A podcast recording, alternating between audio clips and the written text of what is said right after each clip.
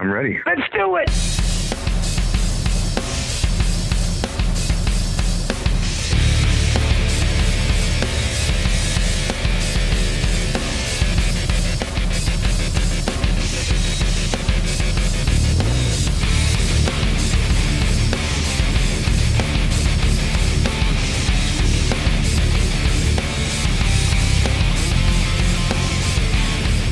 Welcome, one and all, to episode 280 of the Mars Attacks podcast. I'm your host, Victor.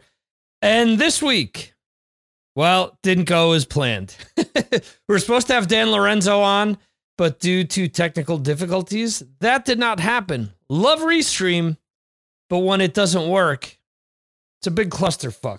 Uh, they have this feature called pairs now. So if someone else has Restream like you do, it's actually pretty cool. You can kind of sync streams up and make them both go out on all of the channels that both of you are signed up for, all the social media platforms.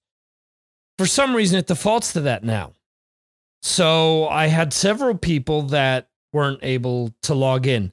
And the thing is, I've started to do, as, as I mentioned, I've been mentioning with the last few episodes, I've been starting to do the first hour instead of on Fireside. I'm just doing it on Restream and I'm offering it to you guys here because I think there's some cool conversations with some of my patrons about just current news, new releases, things of that nature. That's what this episode is going to be about.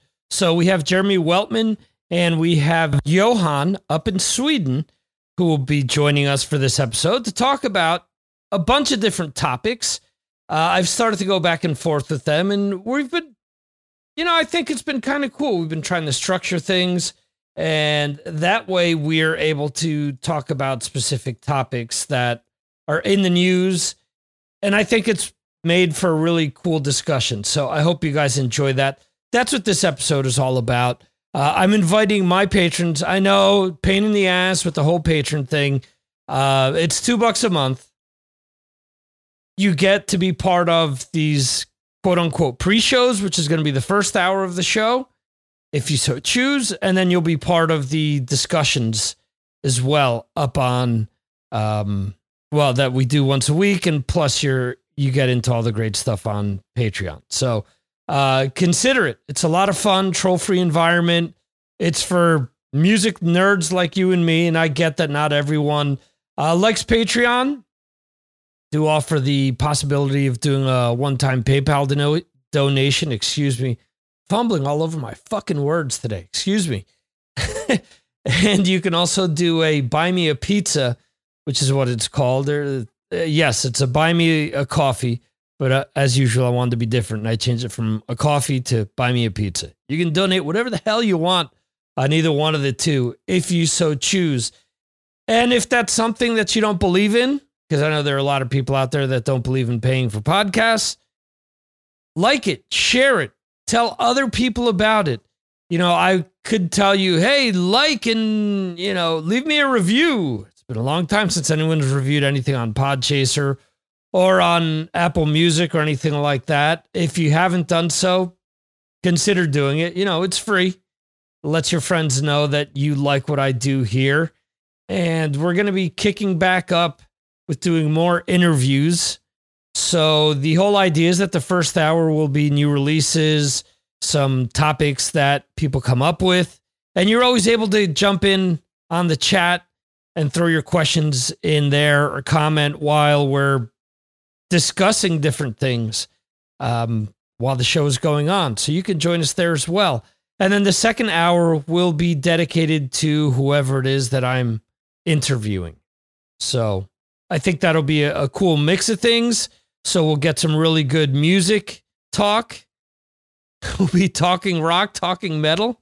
I don't mean that in a disparaging way, but yeah, you know, just like you and all your friends did growing up, uh, what you guys do now. You know, instead of going to Facebook and having to deal with a bunch of people's annoying comments, just jump on into the chat and let us know what you think. Anyway, uh, this episode was recorded live July 8th, 2022. And this is going to be the first episode released this week. First of three. So uh, I'll mention more of that during 281, which is going to be a continuation of what we're talking about here. So you'll be able to check out the first hour with this episode, and then the second hour will be part of 281. So sit back and enjoy.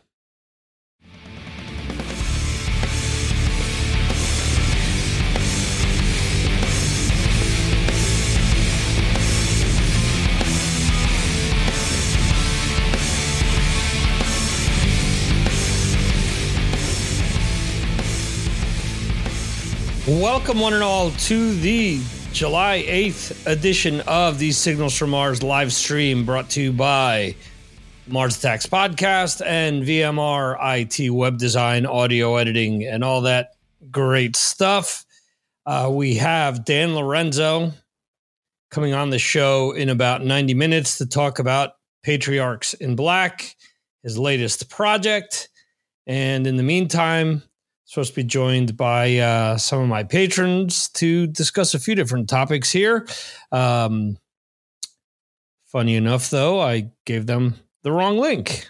So I hope that people will be joining me momentarily. So hopefully this is the case. I just uh, completed three this I should say, converting last week's episode into three separate podcasts, about an hour each, where we go down um, the first, uh, first, second, and third hour of last week's Thrash Countdown. Was a little over three hours in total. Was a ton of fun to talk to to you guys Let's see. You're in the waiting room. Um, interesting. Someone who's it just shows you as Facebook user, so I'm not sure who exactly you are. But uh, yeah, if you're if you're on Facebook, unfortunately, Facebook does this whole thing where um, where you need to actually log into this site and give give us permission to see who you are. Rob Rowe, great to see you. Okay, so it's you, Jerry. What do you mean you're in the waiting room?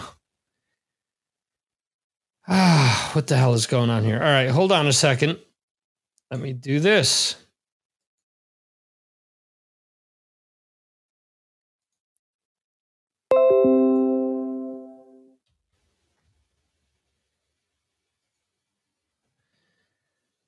Try uh Jeremy I I sent a um a different link.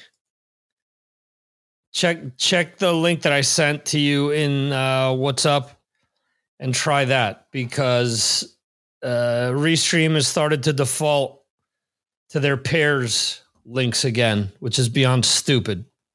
So I want to say hello to uh, not only Rob Rowe, who's back in here for the first time in a while, but uh, also, we have Bill Elam, who is joining us as well. So there's Jeremy. Hello, sir. How are you? Hi, Victor. I finally made it. I'm in. How are you? I'm doing well. Good. Good. Yeah, I'm fine too. Um, had a bit of a problem last week with my foot, but uh, it's starting to repair itself. So I'm starting to walk a bit now. So uh, feeling good, and uh, the weather's good. And as you can see, it's still quite bright here, even though yeah. it's quite late. well, Midsummer. yeah, sun went down for me about um, 40 minutes ago. Okay. Yeah. It usually You're- goes down at about uh 10 20 10 30 my time but yeah wow. Still sunny out. Yeah well we're right in the, in the middle of summer so uh yeah it's going to be going down probably in the next half hour i suppose yeah. Wow. Very cool. So trying to send the link to johan as well.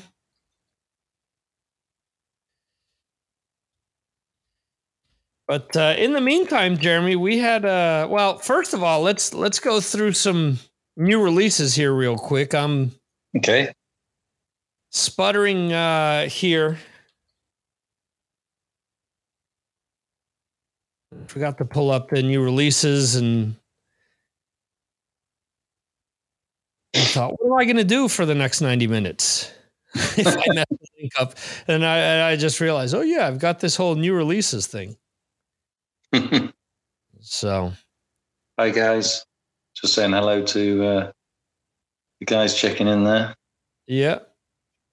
So, uh, all right. So today I wrote about an album from Farewell to Fear, which is called Polarity. Um, a band, uh, look, as I often say, they're not reinventing the wheel. Um, it's a mix of a lot of different things. I mean, you could see it as, you know, modern radio hard rock, but there's other things like uh, Old Sabbath and Metallica peppered in there, and uh, they point towards Pantera and Megadeth on some other songs. But uh, I don't know. I thought it was a a good album.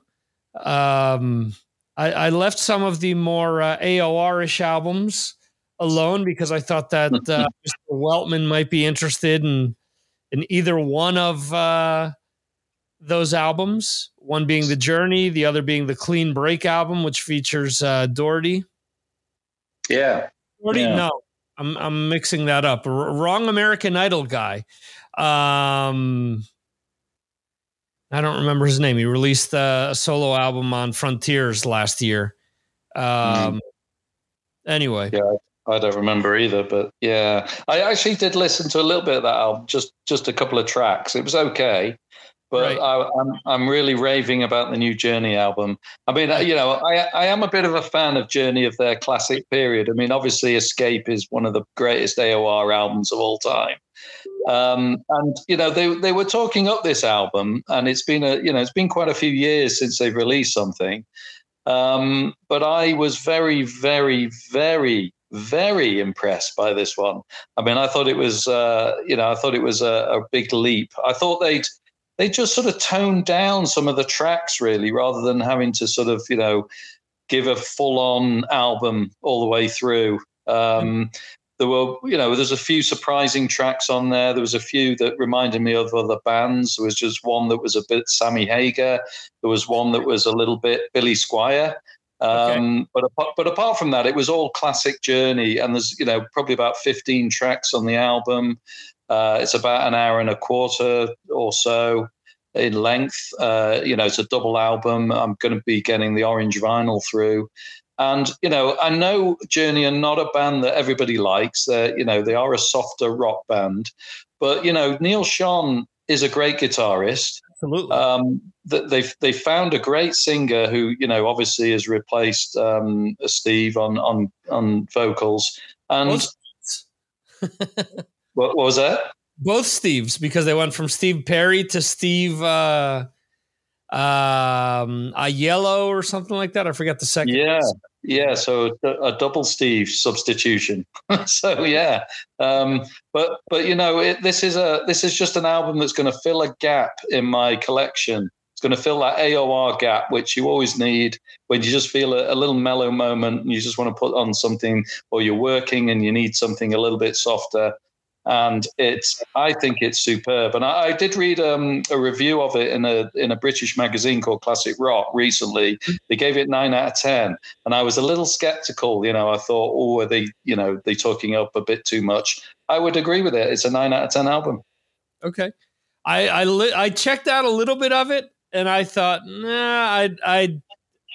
This is one of these albums that I know you're going to go head over heels for. So I said, Mm. I leave this for Jeremy. And I heard the second song, which to me reminded me a lot of Separate Ways, the beginning of it. Yeah. Yeah. And, and I was like, yeah, I'm not gonna listen to any more of this. I want to hear what what Jeremy has to say. Yeah, and, and I think you know they, they released a few tracks off it beforehand. We'd we'd heard maybe right. three songs off it, and they were there. I really liked those. I thought that all three were good. One of them, I know that I think Brad had mentioned a little bit about the the production on it. He wasn't so keen on the production, but I right. felt that that particular song was slightly different to the others on the album, and that most of the album was very much in the classic Journey production style. So uh, you know, I was I was very pleased with it. I thought it's a lovely mix of songs. Uh, they have the hooks, the melodies, you know, the catchy choruses which you expect on a Journey album. Is it Escape? No, it isn't. Obviously, Escape is up there. They don't have to make another, you know, another album that is as good as Escape. You're, you're never going to do it. You know, you're never going to reach those heights. Um, but you know, um, you know, there's a lot of great mountains in the world, and they're not always the biggest peaks. Absolutely. So I I agree with you uh, 100%. So uh, we're welcome Johan up in Sweden and his son uh, to the show as well. How are you guys doing? Uh, Johan can't hear us again. Looks like. Hi, Johan. Hello. Okay, there you go. Cool. So, um, all right. So, some other new releases to come out today. New album by Oklahoma Kid, Negative 13. Uh, Our Doors, I guess is how it's pronounced. That's another one that I think you'll probably enjoy, Jeremy. Uh, okay. Dead Tired, Seep, Blackwater Drowning, Gray Lotus, um, Bring Me Eximos, Opponent, Sweet Freedom, Canine and Crossing Rubicon. Crossing Rubicon is uh, probably another one that you'll enjoy. EPs from Left to, Left to Suffer, uh, Set the Sun. And uh, interesting because today's the date for the uh, Holy Diver Super Deluxe Edition, but I haven't mm. seen it on streaming anywhere. So I'm wondering if they're not releasing it on streaming and it's only a, a physical copy. Uh, that would be interesting. You know? Yeah, yeah. What what I, I, was sort of wondering what you get for the this new Super Deluxe album as well. I mean, I looked to see. Obviously, there's a there's a couple of vinyl um, records in the in the record edition, and I think there may be three CDs. I think probably on the CD version you're going to get some extra tracks and live stuff. But I was wondering whether there's anything extra with the vinyl or whether it's just Holy Diver yeah, no, with the vinyl, if I remember correctly, and I can try to look it up here, um, it's the original album remixed and remastered. Um, it's demos, and then it's um, a, um, live songs from that first tour. Okay. Well, that sounds good. That sounds interesting. Yeah. Yeah, let me just confirm here it'll be very interesting to hear the remastered version as well, because obviously we know that's a, a, real classic album. We've probably all got the original versions of that album, and and you know to yeah. maybe compare and contrast the, the, the sound quality on on the new version would be uh, you know quite interesting to do. Yeah, I'm seeing four CDs, two LPs, so there has to be a lot more with the uh, with the CDs. I'm assuming. Yeah, and that's always the case, isn't it? With CDs, they tend to always stuff a load of extra stuff in there. Yeah. So, all right. So, CD one is Holy Diver 2022 Joe Barresi mix. CD two is Holy Diver 2022 remaster. Uh, CD three is live at Selland Arena, Fresno, California, 1983. And then CD four is outtakes, singles, and B sides. Because, mm-hmm. for example, Rainbow in the Dark, I had that on a compilation and I never heard the full version of Rainbow in the Dark until years later when I bought the actual CD of it. You know, I was, wow, there's another verse in here. What is this? Mm-hmm. so, um, the vinyl is so it's a 2 LP clear vinyl track listing. So it's the regular album and then side three is uh, Evil Eye. Or no, this is side. Wait, LP one, LP. Yeah, okay. So it's LP one, side one, side two. Then LP two has a bonus track, which is Evil Eyes 1983 version, B side of Holy Diver. And then the second side of the vinyl is an etching. So yeah, has nowhere near as much material. Right. Yeah. So I'm wondering if that was done to keep the price down because vinyl is going up in price, and maybe they figured that for a you know, if it's four CDs, it's probably going to be um, eight vinyl albums. You know, if you if you think about yeah. it, how, how much is that going to cost? Is that going to cost like a hundred and a hundred or two hundred, you know, euros or pounds or dollars?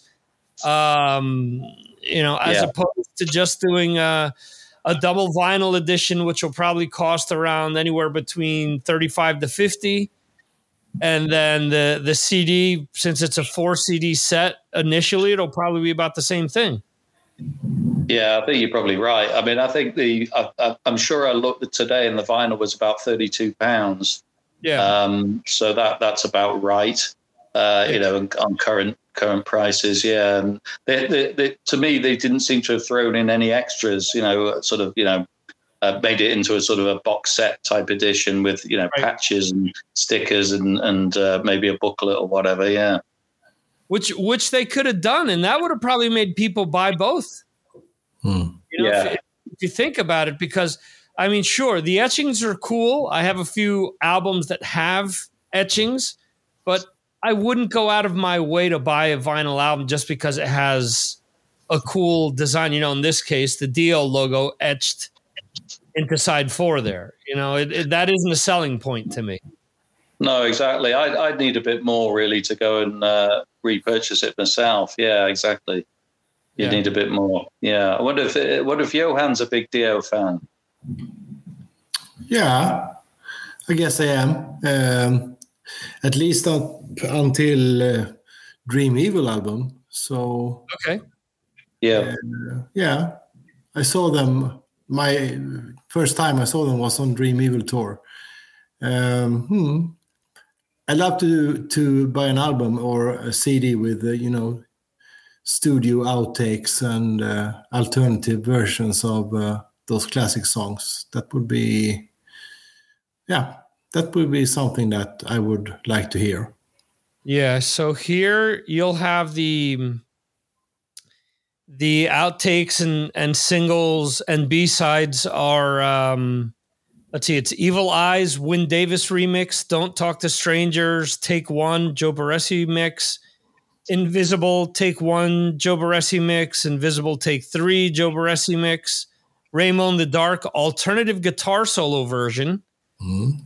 Um, I guess these are pretty much all Joe Barresi. Uh, Straight Through the Heart, take two. Straight Through the Heart, take three. Rainbow in the Dark, seven inch mono edit. Evil Eyes 1983 version B side uh, of Holy Diver. And then Rainbow in the Dark, seven inch stereo edit. So that's what I'm assuming is is what I have on the compilation. Is is that so? Mm, mm. Uh, shout out to my brother who just said hello in the chat. Hope everything is well. Hope uh, the nerves are all nice and calm, uh, getting ready for the uh, flight over here.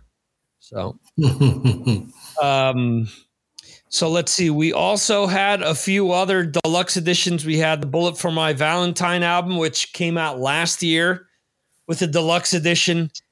A- again, this kills me you know, Mm. a year later, just release all these songs at the same time when you release the album.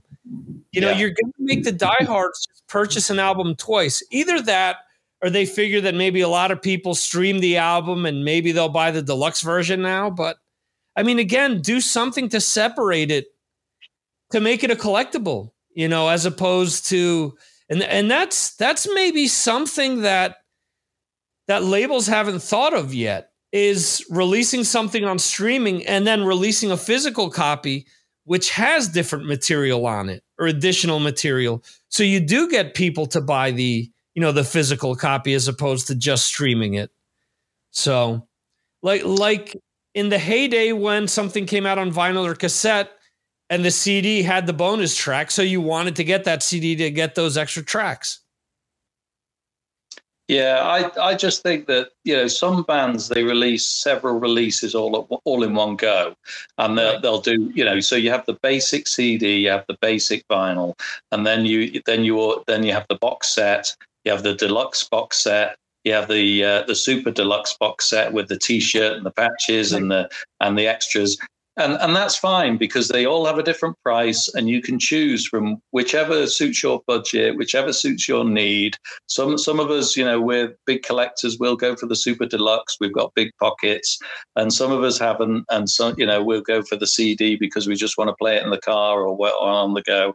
And that that's absolutely fine but once they start messing about with bringing out another version six months, a year down the line, and they've pissed off the, the, the true fan who's bought the album in good faith because that was the best version that was available at the time. You know, you're taking the piss, uh, and I don't like it, and I know you don't like it. Um, yeah. It's not on. Yeah. Well, what about doing what Black Sabbath did with 13, where they released the regular and they released the deluxe. And then if you didn't buy the deluxe, now you can't get it's those six extra tracks that were on the original uh, deluxe release. Now you can only get the standard version, which has six less tracks. Right, right, okay, okay, yeah.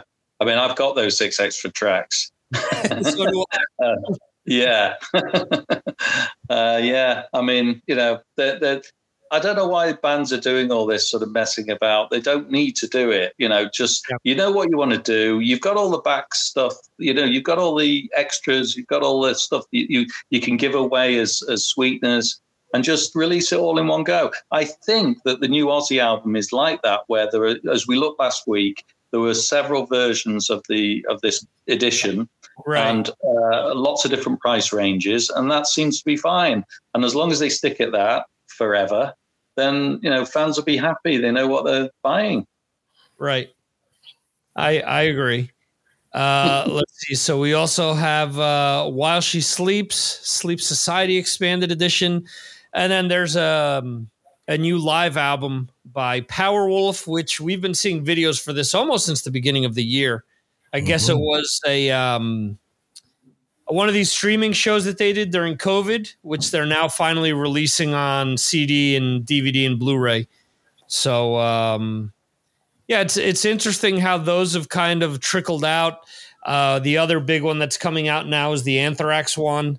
Um, it still annoys the hell out of me that uh, you know knowing that these streaming shows, none of them were live, none of them they were all pre-recorded to make sure that the band sounded as good as possible. Made sure that you know they could redo songs if they weren't the way that that they liked them. There's no reason why, after teasing us with the uh, 40th anniversary documentary that they released on YouTube, there's no reason why they couldn't have recorded songs with all of the former members of the band that were included. The only like special guest was Chuck D of Public Enemy, which, okay, cool. But you're teasing me with showing John Bush for, like four episodes. You couldn't bring John Bush in to sing one song, to sing a few songs from his era. I mean, that just doesn't make a whole heck of a lot of sense to me. So, no, that's too bad. I agree with you, Victor. Yeah, I think that's a, a, a missed opportunity because. Mm-hmm.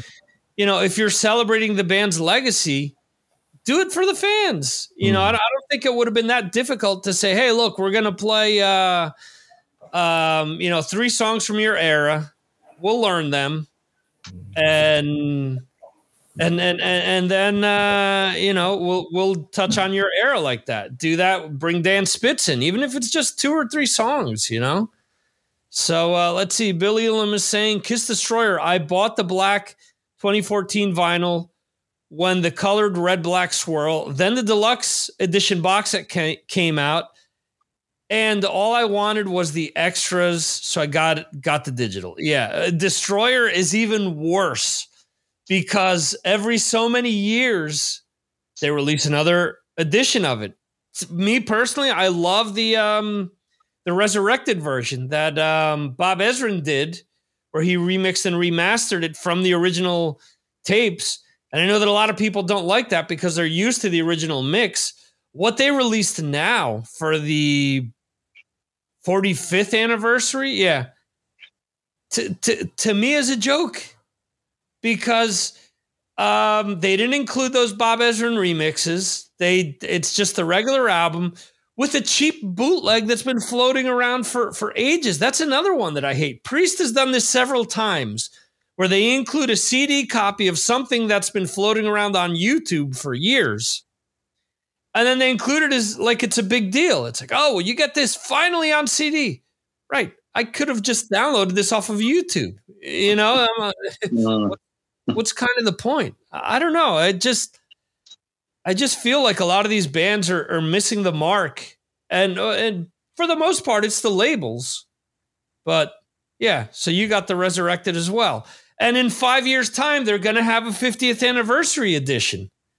You know, and now with these um, the uh, soundboard tape series that they're releasing, where they're they're doing Des Moines 77. You look at that and okay, uh, I'm assuming that it is it isn't going to be as re-recorded as Alive or Alive live two, but you're getting essentially the same set list that you got for Alive live two, except for two songs. I think they include "Let Me Go Rock and Roll" and they include uh, "Rock and Roll All Night." That's the only difference. The order's slightly different, but it's more or less all all the same songs. I mean, just give me a box set that has all that stuff, and just have like like as Johan was saying before, oddities, songs that they only played for one tour. Give me that all in one place, you know, because up until, you know, up until the 90s, they did that. When they toured, they would play four or five songs off of the new album to promote it. So give me those songs. Give give me two CDs or two vinyls with all that stuff. I would buy that, you know? Um, in, instead of just hey look they're releasing another live album with all the same songs that they usually release. So um, jeremy you have a, a few things that uh, we had gone kind of back and forth about uh, earlier today. Uh, the, the, the first thing that kind of jumped out you also mentioned it during the um, uh, patrons pick which uh, hopefully will be going up on you not on YouTube, excuse me, on iTunes and Spotify and all this stuff after tonight's show. I'll I'll update the RSS, but they the the shows are live on the um on the website. Um, but you talked about the new single by the Cult. Yeah, one of my all-time favorite bands. Um, your first thoughts and please do not use the fact that Billy Duffy is a huge Man City fan as as a way to color your eyes and and make you just speak positively of the song. Tell us what you really think without thinking about football for a second. Yeah, sure. Well, I actually I actually saw them in concert as well recently, so you know they were in my mind. Um, I initially I liked it um, I'm not going overboard on the song, but I like it. I think it's um, it's a decent track. And my initial thought was that it's a we're a bit in the territory of last week where we were talking about um, uh, Queensryche. Um, right. So I think we're sort of think I'm I'm thinking if this is one of the best tracks off the album, the album's not going to be a killer album. But if this is a track which is a middly track or a, you know one of the worst tracks on the on the album, then it is going to be you know a, a, really good album. I thought it was um, it's quite laid back um, and quite sort of you know it's got a sort of slow re- repetitive chorus in it, um, but it did sound fairly classic cult. You know you could tell it was the cult. It what they hadn't gone off in a in a stupid direction and done something you know that was totally unrecognizable. Um, right. I thought that Billy Duffy's vocals, for the most part, were brilliant on it, but I just thought there was a couple of little bits early on in the track where he lost the key of the song a little bit. So I'm just thinking it's probably his voice now and, and you know his ability to sing the song. Um, but overall, I thought it was good. I listened to it three times. Um, you know, it was just a it was just a very listenable, easy, easy listen kind of track, and I'm not, you know, I'm not going totally overboard on it. Johan, your son is saying, "Why do I want to see old guys on the screen?" Tonight we have both my sons here, so it's fun. Sorry, keep on, boys. no problem. Uh, uh, Jeremy, you mean Ian Astbury? You said Billy Duffy. Billy Duffy is. Sorry, yeah, I, of course I meant Ian. Yeah, yeah. You've got City on the brain. Yeah, yeah, of course I meant Ian. Yeah, yeah. Um. So, uh, being the the huge cult fan that I am, I think this is kind of what we've become accustomed on the last three albums from them. Um, they seem to, with the last few albums, not release the best song as a single. I don't know why, because I, mm. I've just pulled up my playlist. Um, and for example, for Choice of Weapon, they released Lucifer as their first single, then Embers, and then Every Man and Woman is a Star, which they're okay songs. But then once I got to hear um, Choice of Weapon, to me, the songs Honey from a Knife and For the Animals are two of the best songs they've ever released. Mm. And it was, neither two of those songs are singles. I'm like, are you kidding me? These are great, fantastic songs, and they're not. And even with, um, I, I mean, to me, okay, so everything after um, Beyond Good and Evil, Born into This, Choice of Weapon, and Hidden City, they're good albums but they're not great. They've got a few great tracks on them, but overall, they're, mm. I mean, what we've heard with this single to me is kind of par for the course with with what we've heard on these last three albums. Not bad, but not great either. You know, it doesn't yeah. suck by any means, but you know, it's one of these things where, at least for me, I, I again, I think, well, since they have been shoddy at picking singles, then maybe there's something, you know, there's something great on there. So we'll see. So yeah, uh, Johan. Yeah, no, oh, sorry. Yeah, no, go go ahead. No, I was going to ask Johan real quick here. Are are you a fan of the Cult, and have you seen them in concert? Uh, yes, I have seen them in concert, but in later years at the Roskilde Festival. But uh, no, I'm not a fan. But I could okay. be. I could be.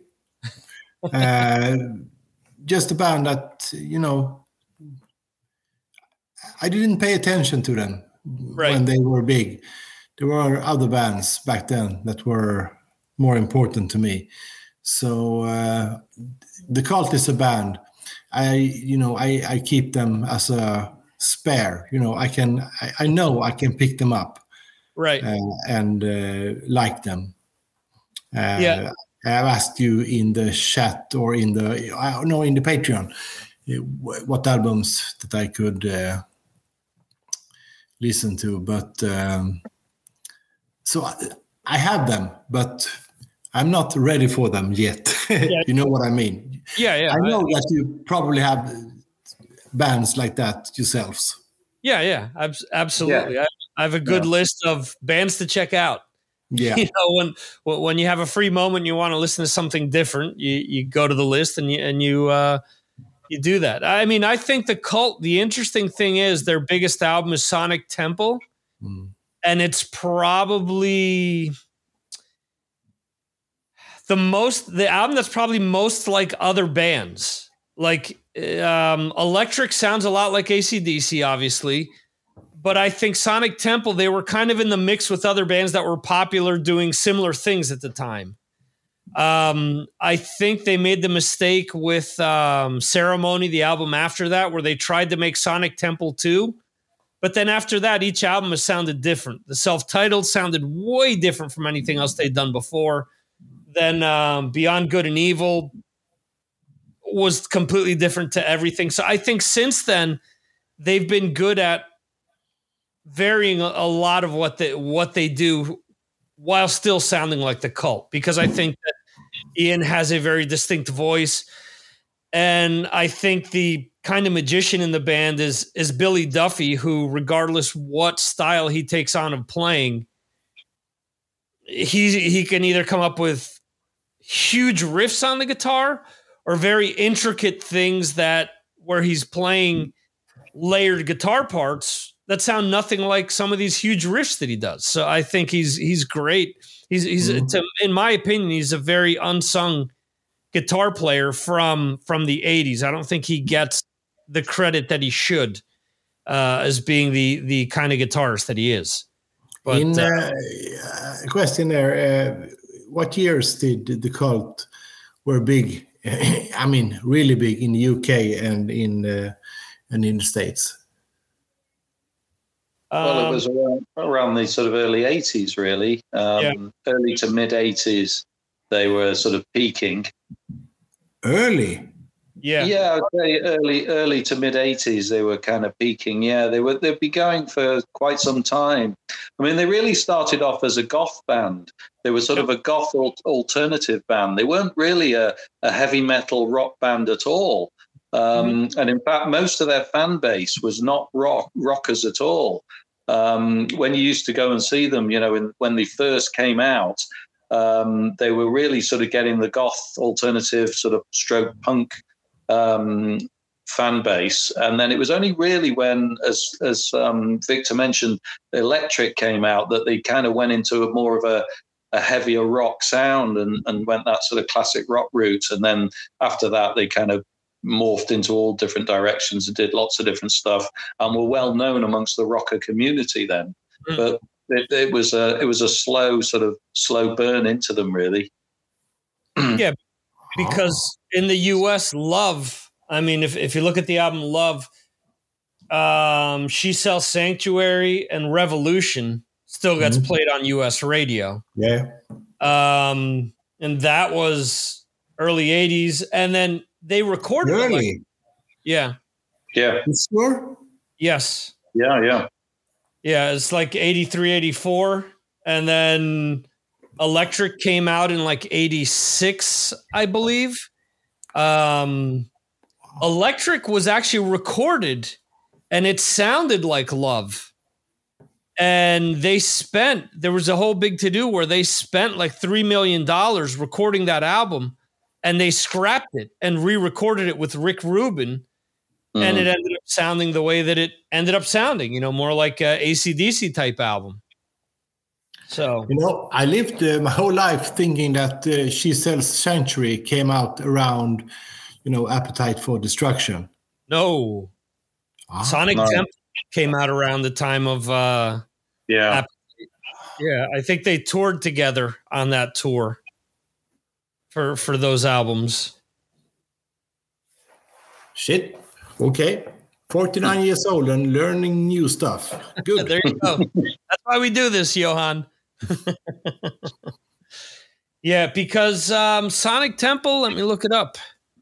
Um, because they they opened for Metallica as well on that tour, and they would wear T-shirts that would say, um, ah, "What was it? Uh, the cult, the band that doesn't belong on this tour, something like that." Because it was Metallica, it was like Metal Church or something like that, and then it was the cult.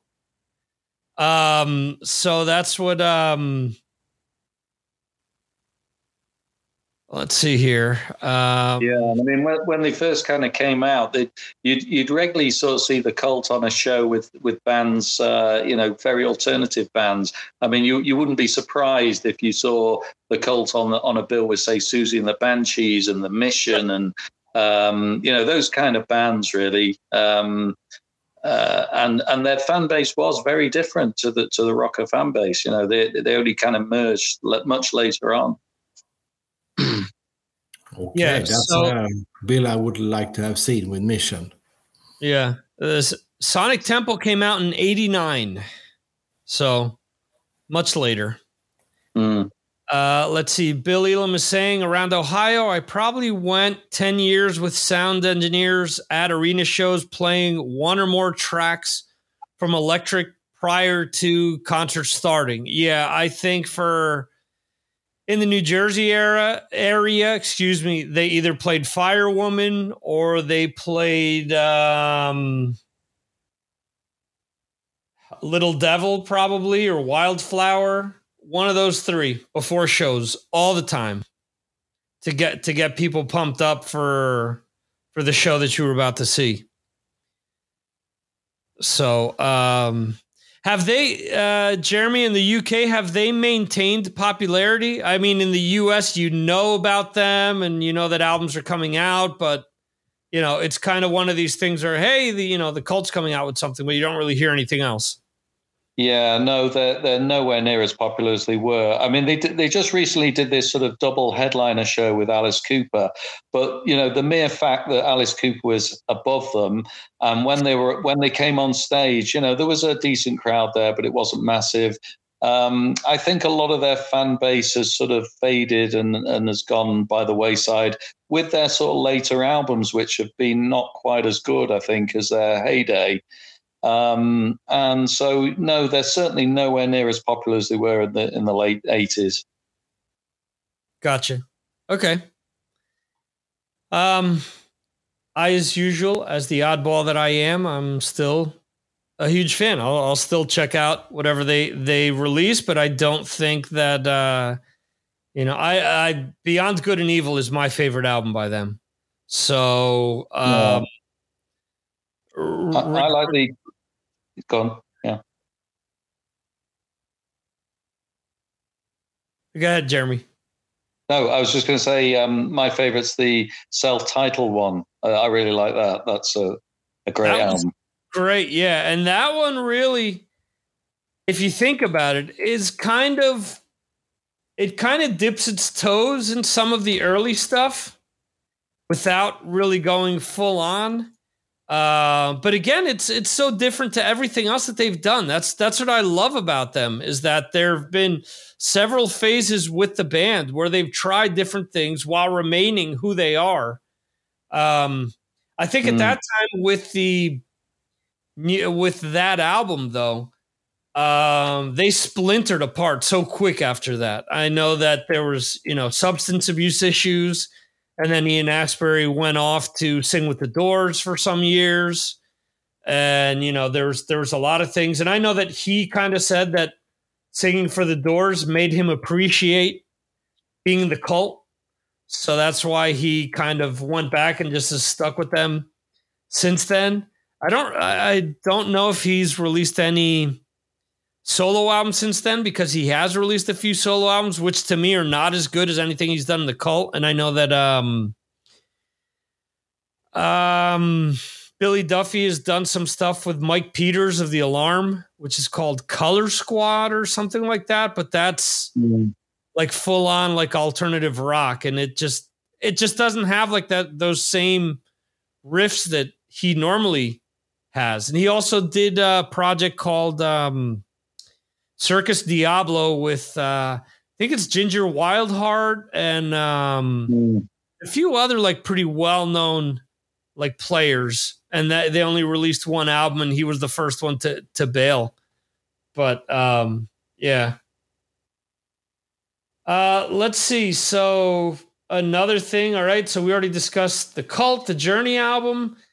Um, an- another band that uh, has been kind of went away a long time ago for some people.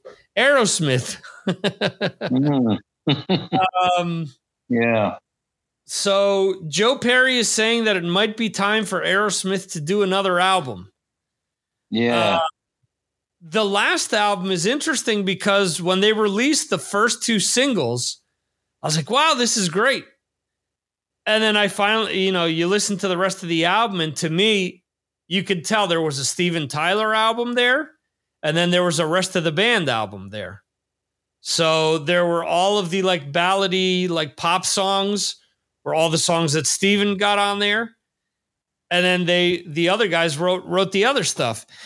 And it was interesting because it came out at the time that um that the other four members didn't want all of the ballads. And he basically said, Well, my ballads are what sells the albums.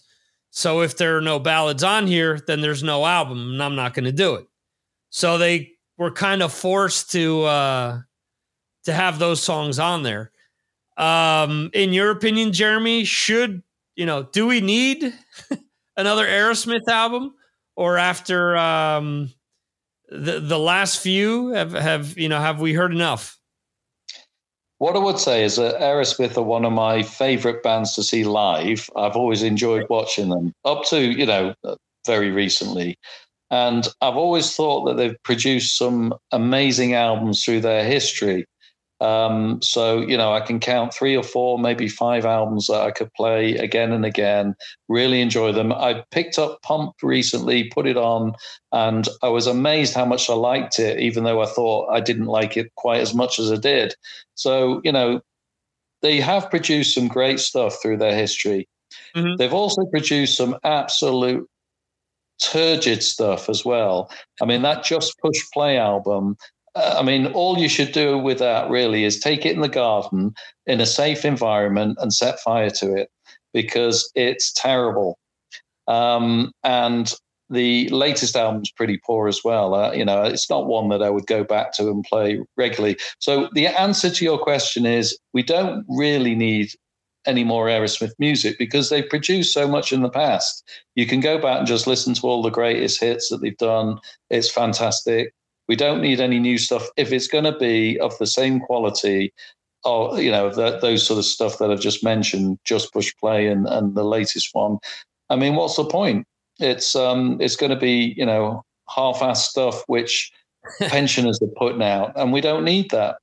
Yeah, you know. But if Joe Perry suddenly comes up with some great riffs and and Steven Tyler puts together something great and you know it's it's something of the permanent vacation and pump period then yeah we want to hear it.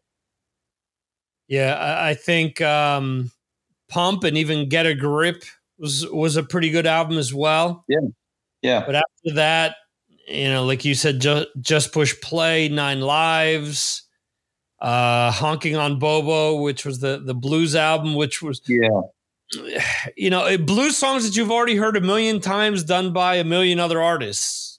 Like, yeah, uh, and to be honest, apart from one or two tracks, they weren't even played well. I right, mean, right. you know, they, they, they, weren't actually played with the feeling of a blues man. At least if you're going to play blues, play it with some feeling. But, you know, they were just trying, they were rock and roll stars that just went into a studio and decided to play a few blues tracks without even feeling it from their heart. It was awful. Yeah, no, I I I agree with you.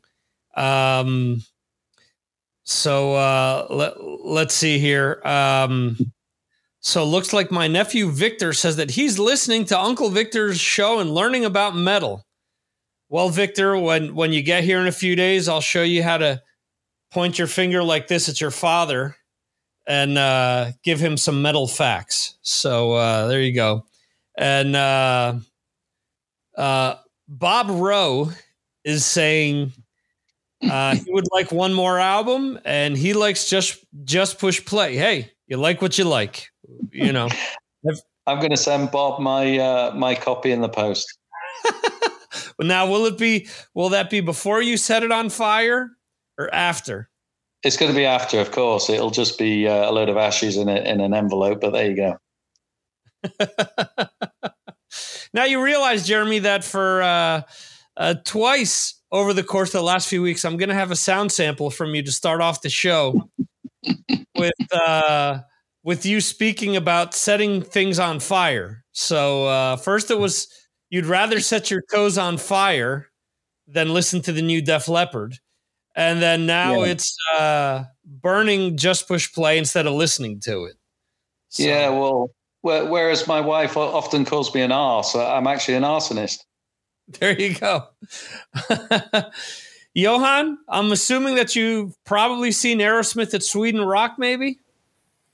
Uh, yes, I have twice. And uh, one time at Roskilde, 1994. Yeah. Okay. Well, good, uh, good or bad in concert? Uh, I think they were. sorry, Jeremy, but actually we were disappointed all the times because they were i mean even back in 1994 we have uh, you know big expectations on the band but they were old back then and when we saw them at sweden rock 10 or 15 years later they were even older so mm, they sounded good but there was um, how can I say it? Something throughout. It, it was like a sh- it was a show, mm-hmm. but you couldn't see or feel so much heart in the right. show, if you know what I mean. They did what they did, and they did it good, but it's like it was like watching them on TV. Right. Mm-hmm. So it was like they were going through the motions. They were kind of there, just did what they had to, and and that was it. It wasn't as Absolutely. if they were and they sounded there. good, but yeah. yeah, yeah, yeah. Okay. Um. So so there you go. And now they've they even have Jeremy or um Joey Kramer. I almost said Jerry uh, Jeremy Kramer. Joey Kramer uh, isn't playing with them either. Mm. So I mean, and and talk there, or, or the rumor is that uh, you know Joey and Steven aren't getting along, and Steven was originally a drummer, and I read Joey's book, and man, it seems like it's difficult for him to be in that band because Steven is hypercritical about how he plays things, what he wants to hear during songs, and and you know Joey is is a decent drummer um, in his own right. And um, oh, okay, I was not aware of that that his wife had passed away. But uh, I know in the past they, you know, when he wasn't in the band, his son was playing with the band. But now I think it's his tech who's been was scheduled to do these shows before uh, uh, Steven went into rehab. So we'll see afterwards when they recoup their you know final tour uh, who's who's actually playing. Yeah, I think it, uh, Bob's right. His his wife died, I think, just this week, and was only in her fifties, I think. Um, so that was uh, a, a, sad thing for for them. I, I just feel that probably Aerosmith are not really going to play many shows anymore, and maybe Joe Perry's just sort of saying he, he said no. Um, he wouldn't say no to doing new music just because you know, it's just something to keep the Aerosmith thing going, I suppose, really. Yeah. Yeah. And I mean, we've said this before, specifically with Ozzy, is if if they've got something decent to do, then why not? You know, but if it's yeah. you know, a huge steaming turd, then nobody wants that at all. No. so